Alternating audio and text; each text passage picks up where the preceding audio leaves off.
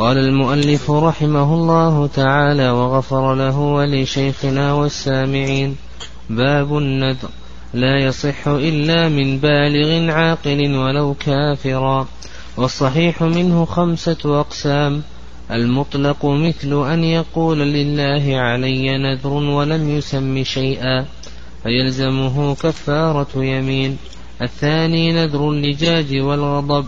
وهو تعليق نذر بشرط يقصد المنع منه أو الحمل عليه أو التصديق أو التكذيب فيخير بين فعله وبين كفارة يمين.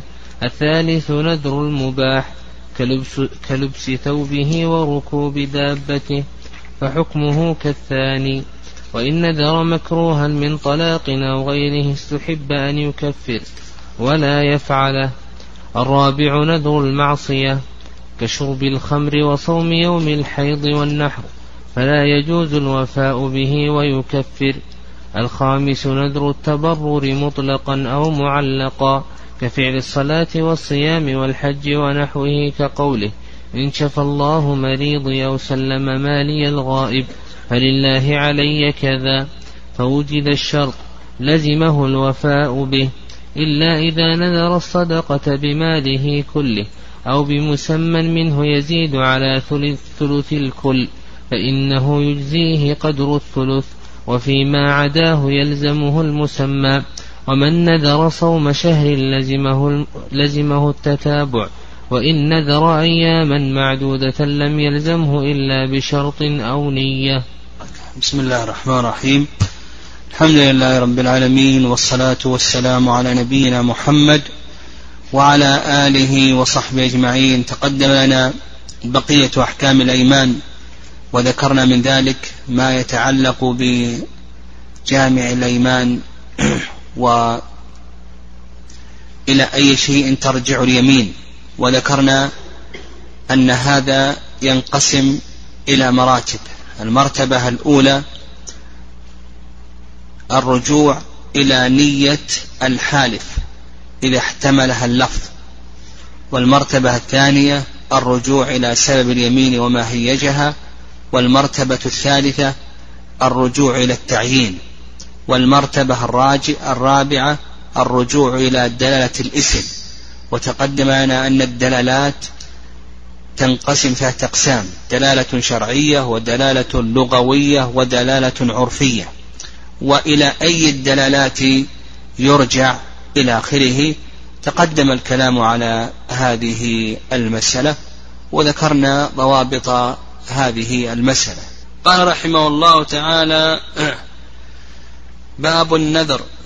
النذر في اللغة الإيجاب وأما في الاصطلاح نعم النذر في اللغة الإيجاب يقال نذر دم فلان أي أوجب قتله. وأما في الاصطلاح نعم. أما في الاصطلاح فهو إيجاب مكلف مختار نفسه لله تعالى شيئا غير محال بكل ما يدل عليه. إيجاب مكلف مختار نفسه لله تعالى أو نقول إلزام مكلف مختار نفسه لله تعالى شيئا غير محال بكل ما يدل عليه. يعني بكل ما يدل عليه. والأصل في النذر القرآن والسنة والإجماع. أما القرآن فقول الله عز وجل يوفون بالنذر. وأما السنة فحديث عائشة في صحيح البخاري النبي صلى الله عليه وسلم قال من نذر أن يطيع الله فليطعه. وسيأتينا كثير من الأحاديث والإجماع في الجملة على أحكامه. حكم النذر. النذر ينقسم إلى قسمين. هو موضع خلاف بين العلماء رحمهم الله تعالى. والخلاصة في حكمه أن نقول بأن النذر ينقسم إلى قسمين. القسم الأول النذر المعلق.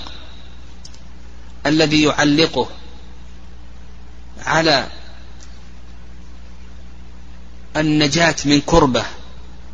أو الفوز بمنحة تحصيل منحة أو النجاة من كربة. فهذا مكروه. بل ذهب بعض أهل العلم إلى أنه محرم.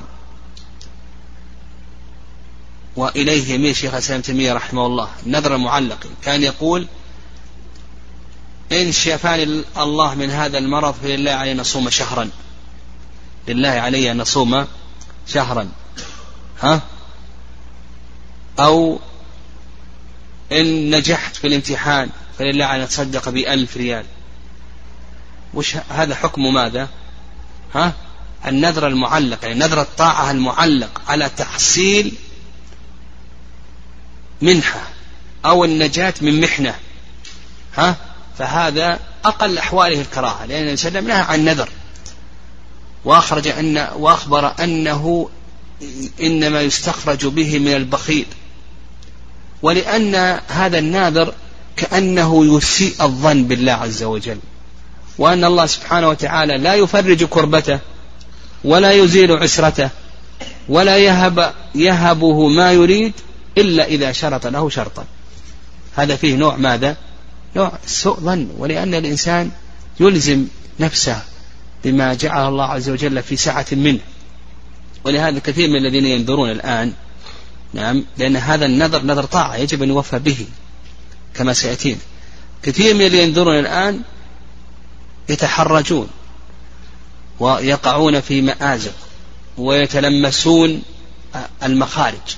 نعم يتلمسون المخارج. يعني امرأة نذرت أن تصوم سبع سنوات. يعني قبل الحج تسألني نذرت أن تصوم سبع سنوات وأخرى نذرت أن تصوم سنتين إن شاف الله أختها والثالثة نذرت أن تصوم طول العمر. كيف تصوم طول العمر؟ تريد مخرج. من نذر أن يطيع الله فليطع نعم. هذا صيام الدهر. يعني يجب أن توفي بالنذر. هذه نذر. فهي تريد الآن تريد المخرج. فهذه يعني مسألة يعني يجب أن ينبه لها العامة. كثير من الناس يقعون في النذر اليوم. هذا القسم الأول النذر المعلق على تحصيل منحة أو النجاة من محنة. القسم الثاني النذر المطلق. كأن يقول لله علي أن أصوم يوما دون أن يكون معلقا على تحصيل منحة أو النجاة من محنة.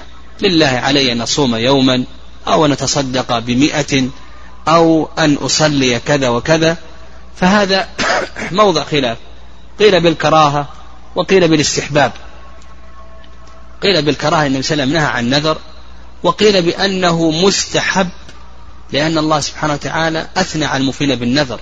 فقال سبحانه وتعالى يوفون بالنذر ويخافون يوما كان شره مستطيرا. وعلى كل حال هو أهون من القسم الأول. نعم القسم الأول لا إشكال في كراهته. نعم لا إشكال في كراهته. لكن هذا أهون والأحوط المسلم أنه ما ينذر نعم لا يلزم نفسه بشيء جعله الله عز وجل في سعة منه. نعم. إن شاء الله غدا نكمل إن شاء الله. أقسام ثم قال المؤلف رحمه الله تعالى في بدء درس اليوم لا يصح إلا من بالغ عاقل. يعني يشترط لصحة النذر أن يكون الناذر بالغا عاقلا مختارا.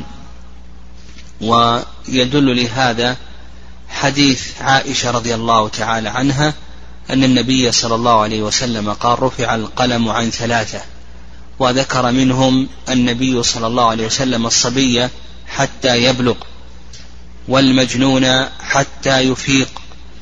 وكذلك أيضا الاختيار لقول الله عز وجل إلا من أكره وقلبه مطمئن بالإيمان فيشترط التكليف والاختيار لأن النذر إلزام وتكليف. فما دام أنه إلزام وتكليف فإنه يشترط له التكليف والاختيار. قال ولو كافرا يعني يصح النذر من الكافر. ويدل لذلك حديث عمر رضي الله تعالى عنه في الصحيحين أنه قال النبي صلى الله عليه وسلم إني نذرت إن فتح الله إني نذرت نعم إني نذرت في الجاهلية أن أص... أن أعتكف ليلة في المسجد الحرام فأمره النبي صلى الله عليه وسلم أن يوفي بنذره. فهو اعتكف فهو نذر وهو في الجاهلية. مما يدل على ما ذكر المؤلف رحمه الله تعالى. قال لكن الكافر إذا كان النذر عبادة يحتف يفتقر إلى نية فإنه لا يوفي به إلا بعد إسلامه. قال والصحيح منه خمسة أقسام. المطلق النذر من حيث الجملة ينقسم إلى قسمين. القسم الأول قسم غير منعقد وهذا يدخل تحته صور. الصورة الأولى إذا نذر لغير الله عز وجل. إذا نذر لغير الله عز وجل فهذا شرك وهو غير منعقد. كما لو قال للولي الفلاني علي كذا وكذا ونحو ذلك. أو لصاحب القبر أو للضريح أو نحو ذلك علي كذا وكذا. فهذا شرك. النذر عبادة. لا تصرف إلا لله عز وجل. الصورة الثانية من صور النذر غير المنعقد ما لو نذر فعلا مستحيلا كما لو نذر أن يقلب الحجر ذهبا أو أن يصعد إلى السماء ونحو ذلك. فهذا نذر غير منعقد.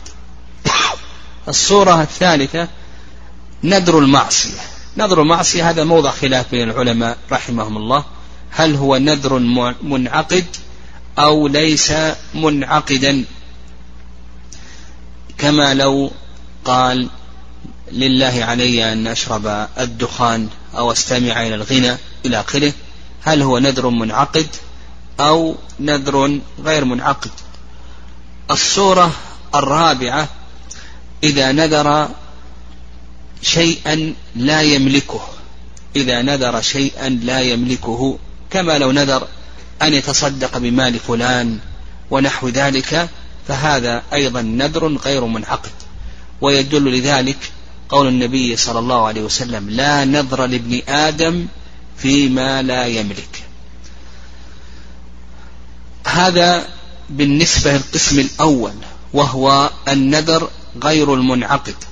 القسم الثاني النذر المنعقد ذكر المؤلف رحمه الله تعالى أقسامه. قال والصحيح منه خمسة أقسام. المطلق مثل أن يقول لله علي نذر ولم يسم شيئا فيلزمه كفارة يمين. هذا القسم الأول.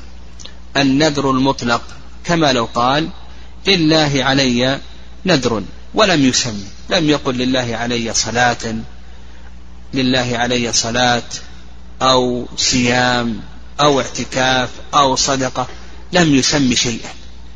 فيقول لك المؤلف رحمه الله يصح ويلزمه كفارة يمين. ويدل لذلك حديث عقبة أن النبي صلى الله عليه وسلم قال كفارة النذر كفارة يمين. كفارة النذر كفارة يمين. خرجه مسلم في صحيحه. وفي سنن الترمذي كفارة النذر إذا لم يسمي. كفارة يمين. كفارة النذر إذا لم يسمي. كفارة يمين. هذا في سنن الترمذي وسنن ابن ماجه. قال الثاني نذر اللجاج والغضب. ويسمى بنذر اليمين. يعني النذر النذر الذي يحمل النذر الذي يكون يكون الحامل عليه هو الغضب واللجاج والقصام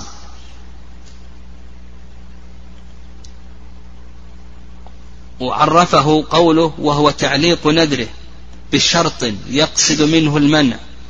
أو الحمل عليه أو التصديق أو التكذيب. هذا النذر الذي يقصد منه المنع من من الشرط المعلق عليه أو الحمل عليه أو التصديق أو التكذيب. كما لو قال إن كلمتك فعلي صيام شهر. يقصد من ذلك المنع. يقصد من ذلك أن يمنع نفسه. إن لم أضربك فعلي صيام شهر. يقصد بذلك الحث. إن لم يكن هذا الخبر صدقا فعلي صيام شهر. إن كان هذا الخبر كذبا أو كان صدقا فعلي صيام شهر. النذر الذي يقصد منه ماذا؟ الحث أو المنع أو التصديق أو التكذيب. هذا يسمى بماذا؟ يسمى بنذر اللجاج والغضب أو بنذر اليمين. نعم بنذر اليمين. هذا حكمه ماذا؟ هذا حكمه قال المؤلف فيخير بين فعله وكفارة يمين. لو قال إن شربت الدخان فعلي أن أصوم شهرا. ها؟ وش قصده هنا؟ قصده يمنع نفسه من الدخان. ثم شرب الدخان. نقول أنت بالخيار إما أن تكفر كفارة يمين أو أنك ماذا؟ ها؟ أو أنك تصوم شهرا. أو أنك تصوم شهرا. قال إن تركت صلاة الجماعة فعلي أن أتصدق بألف ريال. نقول أنت بالخيار.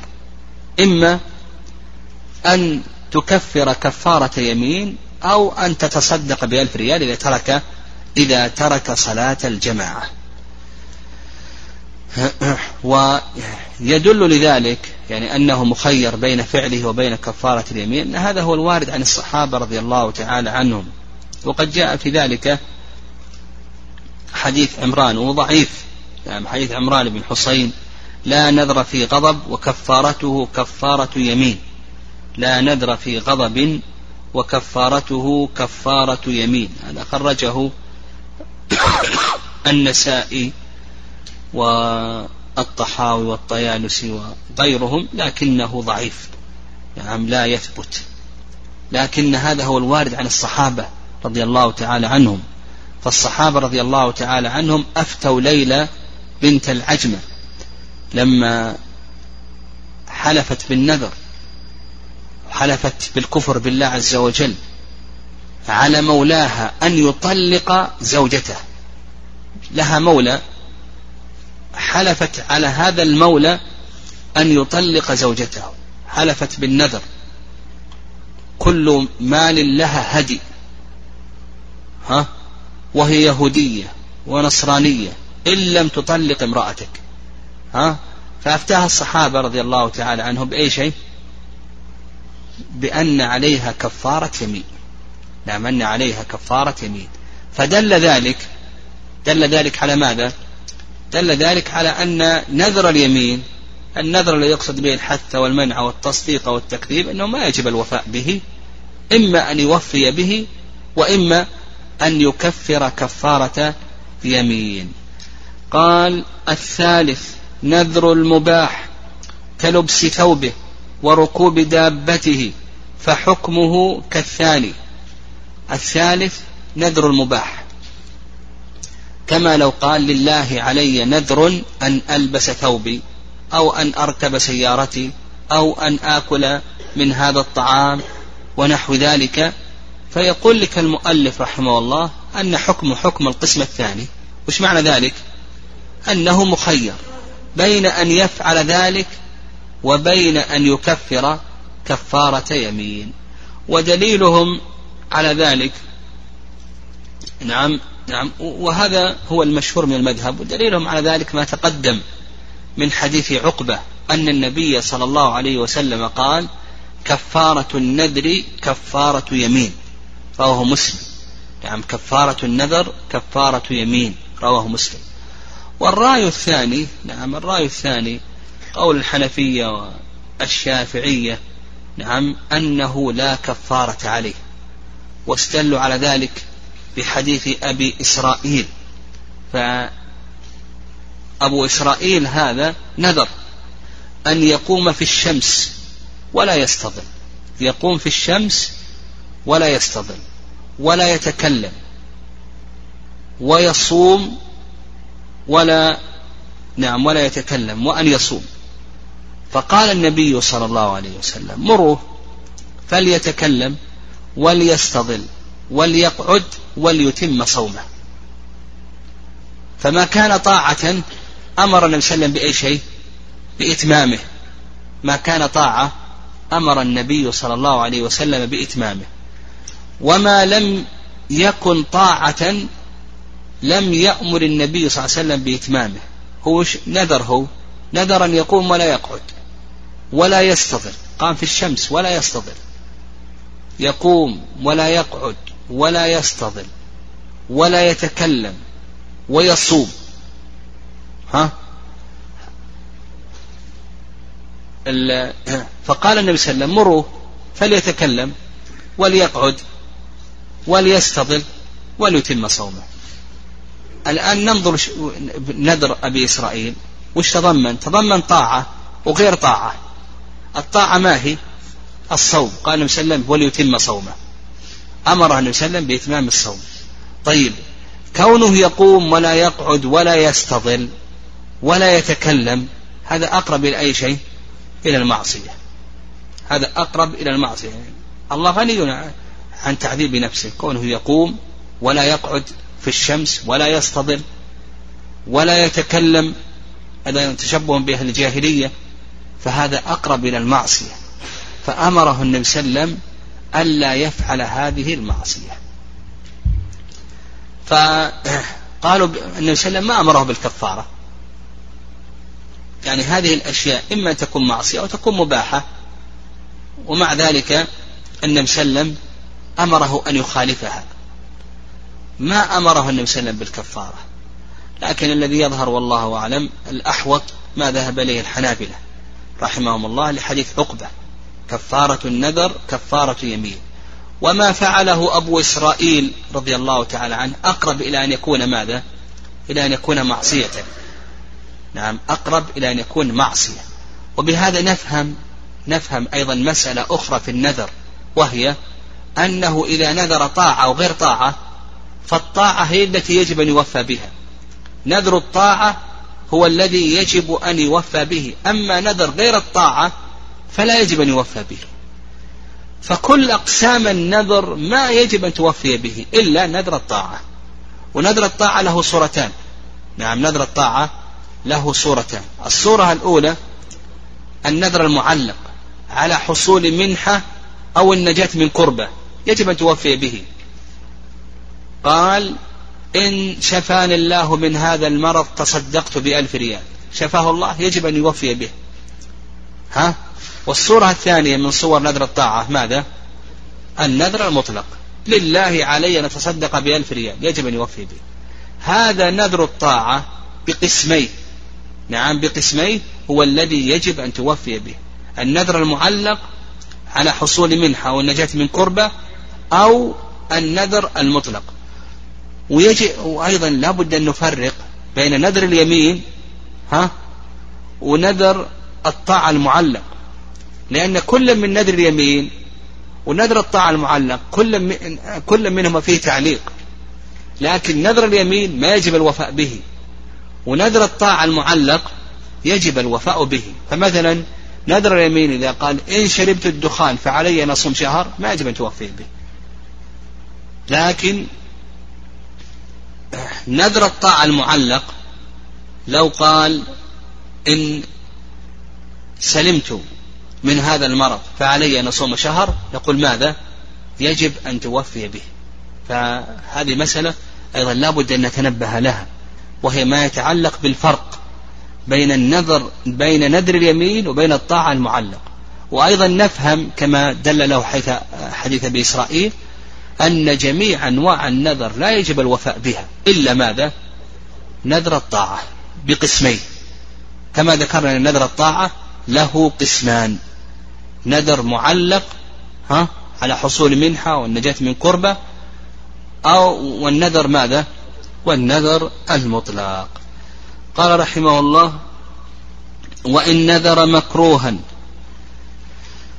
من طلاق أو غيره استحب له أن يكفر ولا يفعله. إذا لأن المكروه لأن ترك المكروه أولى من فعله. وإن فعله فلا كفارة لأنه حقق النذر. لو قال لله علي نذر أن أطلق زوجتي أو لله علي نذر أن أتحرك في الصلاة. هنا نذر ماذا؟ نذر مكروه نذر مكروها من المكروهات. فيقول لك المؤلف يستحب أن يكفر كفارة يمين لقول النبي صلى الله عليه وسلم كفارة النذر كفارة يمين ولا يفعله. قال الرابع نذر المعصية كشرب الخمر والصوم يوم الحيض والنحر فلا يجوز الوفاء به. ونذر المعصية هذا مما اختلف فيه العلماء رحمه الله. هل هو منعقد أو ليس منعقدا إلى آخره. على كل حال عندنا مسألتان. المسألة الأولى أنه لا يجوز الوفاء به. لحديث عائشة أن النبي صلى الله عليه وسلم قال من نذر أن يعصي الله فلا يعصه. رواه البخاري. المسألة الثانية هل تجب فيه الكفارة أو لا تجب فيه الكفارة؟ المشهور من المذهب أنه تجب فيه الكفارة. نعم المشهور من المذهب أنه تجب فيه الكفارة. هذا المشهور من المذهب ومذهب الحنفية. وقد جاء في نعم جاء في حديث عائشة زيادة في غير الصحيح في غير صحيح البخاري من نذر أن يطيع الله من نذر أن يطيع الله من نذر أن يعصي الله فلا يعصه وكفارته كفارة يمين. نعم وكفارته كفارة يمين. نعم وهذا لا يثبت. عن النبي صلى الله عليه وسلم. وقالوا أيضا أيضا هذا هو الوارد عن الصحابة يعني جاب الكفارة هذا وارد عن الصحابة رضي الله تعالى عنهم فهو الوارد عن ابن مسعود وابن عباس وعمران بن حصين وسمرة ابن مسعود وابن عباس وعمران بن حصين وسمرة. وهذه الآثار ضعيفة أثر ابن مسعود في مصنف عبد الرزاق وضعيف وكذلك أيضا أثر ابن عباس في مصنف عبد الرزاق وضعيف. وكذلك أيضا أثر عمران رضي الله تعالى عنه أنه جاء مرفوعا وهو لا يثبت. نعم ضعيف. الرأي الثاني نعم الرأي الثاني في هذه المسألة رأي المالكية والشافعية وأن نذر المعصية لا كفارة فيه. نعم نذر المعصية لا كفارة فيه. يعني إذا نذر أن يعصي أن يفعل معصية فإنه لا كفارة عليه. ودليلهم على ذلك ما تقدم من قصة أبي إسرائيل رضي الله تعالى عنه. فإن أبا إسرائيل نذر أن يقوم ولا يقعد ولا يستظل ولا يتكلم ها وأن يصوم.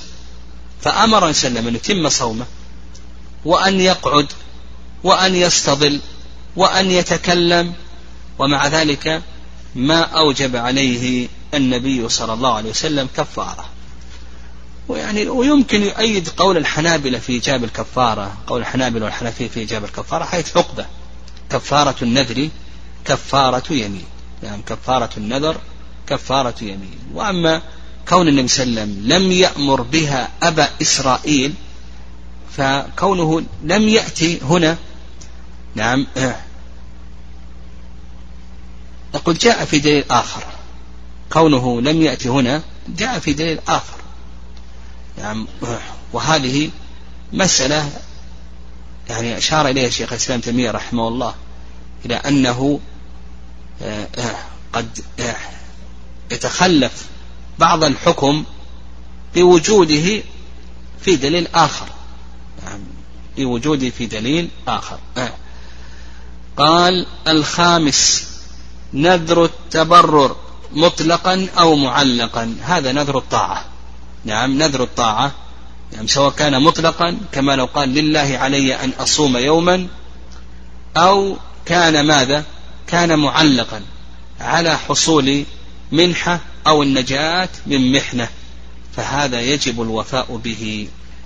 قال لك كفعل الصلاة والصيام والحج ونحوه كالعمرة والصدقة وعاية المريض. قال كقوله إن شفى الله مريضي أو سلم مالي الغائب فلله علي كذا فوجد الشرط لزم الوفاء به. لحديث عائشة رضي الله تعالى عنها أن النبي صلى الله عليه وسلم قال من نذر أن يطيع الله فليطيعه قال إلا إذا نذر الصدقة بماله كله أو بمسمى منه يزيد على ثلث الكل فإنه يجزئه بقدر الثلث. هو القاعدة أن من نذر أن يطيع الله فليطيع لكن استثنى المؤلف رحمه الله هذه المسألة. إذا نذر أن يتصدق بماله كله فإنه يكفيه ماذا؟ يكفيه الثلث. أو بمسمى من ماله. كما لو قال لله علي أن أتصدق بألف. ننظر لألف هذا. إن كان أزيد من الثلث ما عنده إلا ألفان. فيكفيه ماذا؟ قدر الثلث. وإن كان بقدر الثلث فإنه يجب عليه أن يخرجه. واضح؟ إذا نذر الصدقة بماله كله. فإن كان ماذا؟ إن كان بقدر يجزي عنه الثلث. إذا نذر الصدقة بمسمى من ماله كألف أو ألفين إلى آخره. فإن كان هذا الثلث فأقل يخرجه. إن كان أكثر من الثلث فإنه لا يلزمه إلا ماذا؟ إلا الثلث. واستدلوا على ذلك بقصة أبي لبابة. نعم وأنه أتى النبي صلى الله عليه وسلم وأنه لما تاب الله عز وجل عليه نعم أتى النبي صلى الله عليه وسلم وذكر له أنه ينخلع ينخلع من ماله صدقة لله تعالى بعد أن تاب الله عز وجل عليه. فقال النبي صلى الله عليه وسلم يجزي عنك الثلث. نعم يجزي عنك الثلث. وهذا الحديث رواه الإمام أحمد وأبو داود وكذلك أيضا البخاري في التاريخ الكبير والطبراني في الكبير والبيهقي وإسناده صحيح. نعم إسناده صحيح. والمشهور من المذهب أنه إذا نذر بمسمى من ماله فإنه يجب عليه أن يخرجه مطلقا. سواء كانت ثلث أو أقل أو أكثر. وعلى هذا يكون الماتن في هذه المسألة خالف المذهب. الماتن في هذه المسألة خالف المذهب. يعني عندنا صورتان الصورة الأولى إذا نذر الصدقة بجميع ماله. يجزي عنه ماذا؟ الثلث. على القولين. الصورة الثانية إذا نذر بمسمى يزيد على الثلث. ها؟ فعلى رأي الماتن يخرج ماذا؟ يعني نذر ألف ريال. على رأي الماتن يخرج قدر ماذا؟ الثلث. وعلى رأي المشهور من المذهب إن كان يزيد عن الثلث نعم على رأي الماتن يخرج ماذا؟ الثلث. والزيادة لا تجب عليه. على المذهب أنه يجب الوفاء بجميع المسمى سواء كان الثلث أو أزيد من الثلث. نعم. آه. نعم. آه. قال رحمه الله تعالى ومن نذر صوم شهر لزمه التتابع. نعم. إذا نذر أن يصوم شهرا يقول المؤلف رحمه الله تعالى يجب عليه أن يتابع. قال لله علي أن أصوم شهرا. ها؟ يجب عليه أن يتابع. هذا ما ذهب إليه المؤلف رحمه الله. والرأي الثاني أنه لا يجب عليه أن يتابع. نعم أنه لا يجب عليه أن يتابع إلا إذا كان الشهر معينا. كما لو قال لله علي أن أصوم شهر شعبان. هنا يجب أن يتابع. أما لو أطلق قال لله علي أن أصوم شهرا فلا يجب عليه أن يتابع. ويدل لذلك أن الله سبحانه وتعالى قال في كفارة الظهار فصيام شهرين متتابعين. لو كان إطلاق الشهر يقتضي التتابع ما قال الله عز وجل؟ فصيام شهرين متتابعين. وعلى هذا يتلخص عندنا أنه إذا نذر صوم شهر ها؟ إن عين الشهر نقول هذا قسمان. القسم الأول أن يعين الشهر. كما لو قال شهر شعبان. فيجب عليه أن يتابع أن يتابع لأن التعيين يقتضي التتابع. الحالة الثانية أن يطلق. كما لو قال لله علي نذر أن أصوم شهرا. فنقول في هذه الحالة ماذا؟ لا يجب عليه أن يتابع إلا بالشرط أو النية. نعم بالشرط أو النية. مثل ذلك أيضا لو قال لله علي نذر أن أصوم أسبوعا ما يجب أن يتابع. إلا إذا عين قال الأسبوع الأول من شهر شعبان. فهنا يجب التتابع لأن التعيين يقتضي التتابع.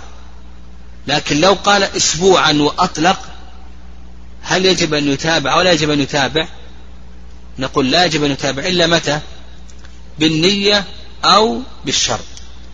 لو قال لله علي أن أصوم خمسة أيام ها يجب أن يتابع أو لا يجب؟ نقول لا يجب أن يتابع إلا بالنية أو ماذا؟ أو بالشرط. نعم إلا بالنية أو بالشرط. ولهذا قال لك وإن نذر أياما معدودة لم يلزمه إلا بشرط أو نية. طيب من نذر أن يصوم الدهر؟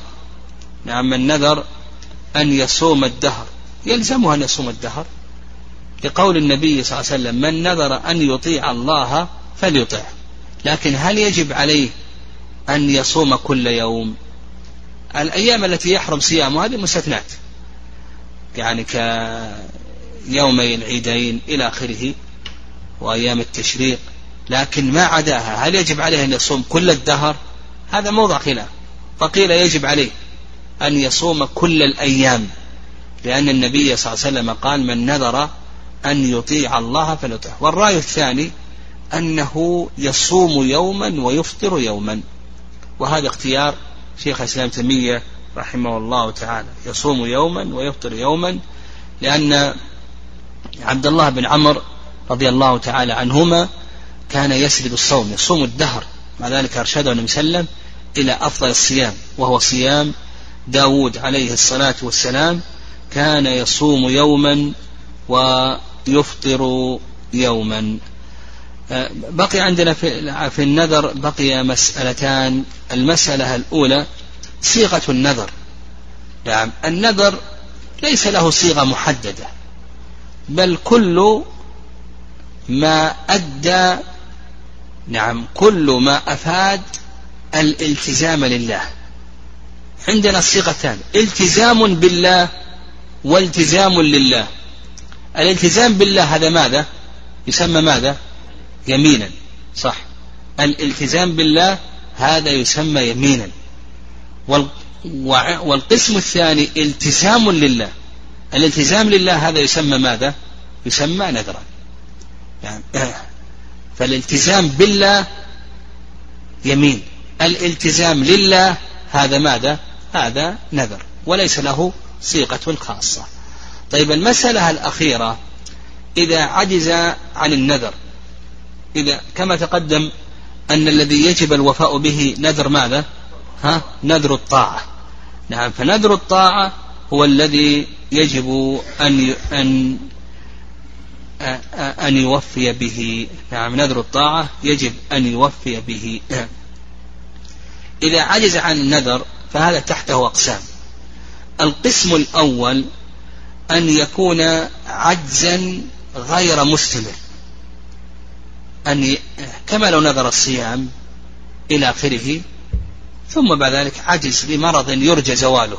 أن يكون عجزا غير مستمر. فنقول ينتظر ينتظر حتى يزول هذا العجز. ثم بعد ذلك يأتي بالنذر إذا كان العجز غير مستمر يرجى زواله فنقول بأنه ينتظر حتى يزول العجز. طيب القسم الثاني القسم الثاني أن يعجز عن بعض النذر ويقدر ويقدر على بعضه. ها؟ فنقول يجب عليه أن يأتي بما قدر عليه منه. فمثلا لو نذر أن يعتكف صائما فقال أنا أستطيع قال لله علي أن أعتكف. مثلا في شهر رمضان في العشر الأواخر كل عشر أواخر صائما. فنقول يستطيع الاعتكاف لكن ما يستطيع الصيام. نعم ما يستطيع الصيام. فنقول ماذا؟ ها؟ يأتي بما يقدر عليه. نعم يأتي بما يقدر عليه. يعتكف. وإذا كان لا يستطيع الصيام يفطر. مثال آخر لو قال لله علي أن أقرأ القرآن في الصلاة. نذر أن نقرأ القرآن في الصلاة. ثم بذلك عجز أنا أستطيع أني أقرأ لكن ما أستطيع في الصلاة. نقول ماذا؟ ها؟ اقرأ القرآن لكن في غير الصلاة. من نذر أن يطيع الله فليطيعه فالأصل تأتي بجميع النذر. لكن إذا عجزت عن بعضه وقدرت على البعض الآخر فتأتي بما قدرت عليه منه. طيب القسم الثالث. القسم الثالث. أن ينذر عبادة ليس لها بدل كالصيام والاعتكاف والطواف ونحو ذلك ثم يعجز عنها. صلاة عجز أن يصلي لكن الصلاة الصلاة إذا عجز كما تقدم إذا عجز يصلي قائما يصلي قاعدا. وإن عجز أن يصلي قاعدا يصلي على جنب إلى آخره. المهم لو فرض أنه لا يستطيع أن يصلي إلا بقلبه نقول صلي بقلبك. واضح؟ الاعتكاف عجز عنه. عجزا غير مرجو الزوال. الجهاد عجز عنه. عجزا غير مرجو الزوال. فنقول بأنه يسقط. إذا عجز وكان هذه العبادة ليس لها بدل ها عجزا لا يرجى زواله نقول بأنه يسقط عنه. القسم كم؟ الرابع أن يعجز عن عبادة ولها بدل. وش مثل؟ ها؟ الصيام. الصيام. الصيام إذا عجز عن الصيام من عجز عن الصيام ها يطعم عن كل يوم مسكين. فهل يجب عليه أن يطعم عن كل يوم مسكين؟ أو نقول يلزم كفارة يمين. المشهور من المذهب أنه يطعم عن كل يوم مسكين. وهذه قاعدة أيضا يذكرونها يقولون بأن الواجب بالنذر يلحق بأي شيء؟ بالواجب بالشرع. الواجب بالنذر يلحق بالواجب بالشرع. وهذه القاعدة ذكرها ابن رجب رحمه الله تعالى في القواعد وكذلك أيضا ذكرها الشيخ عبد الرحمن السعدي رحمه الله تعالى في كتابه الأصول والقواعد الجامعة.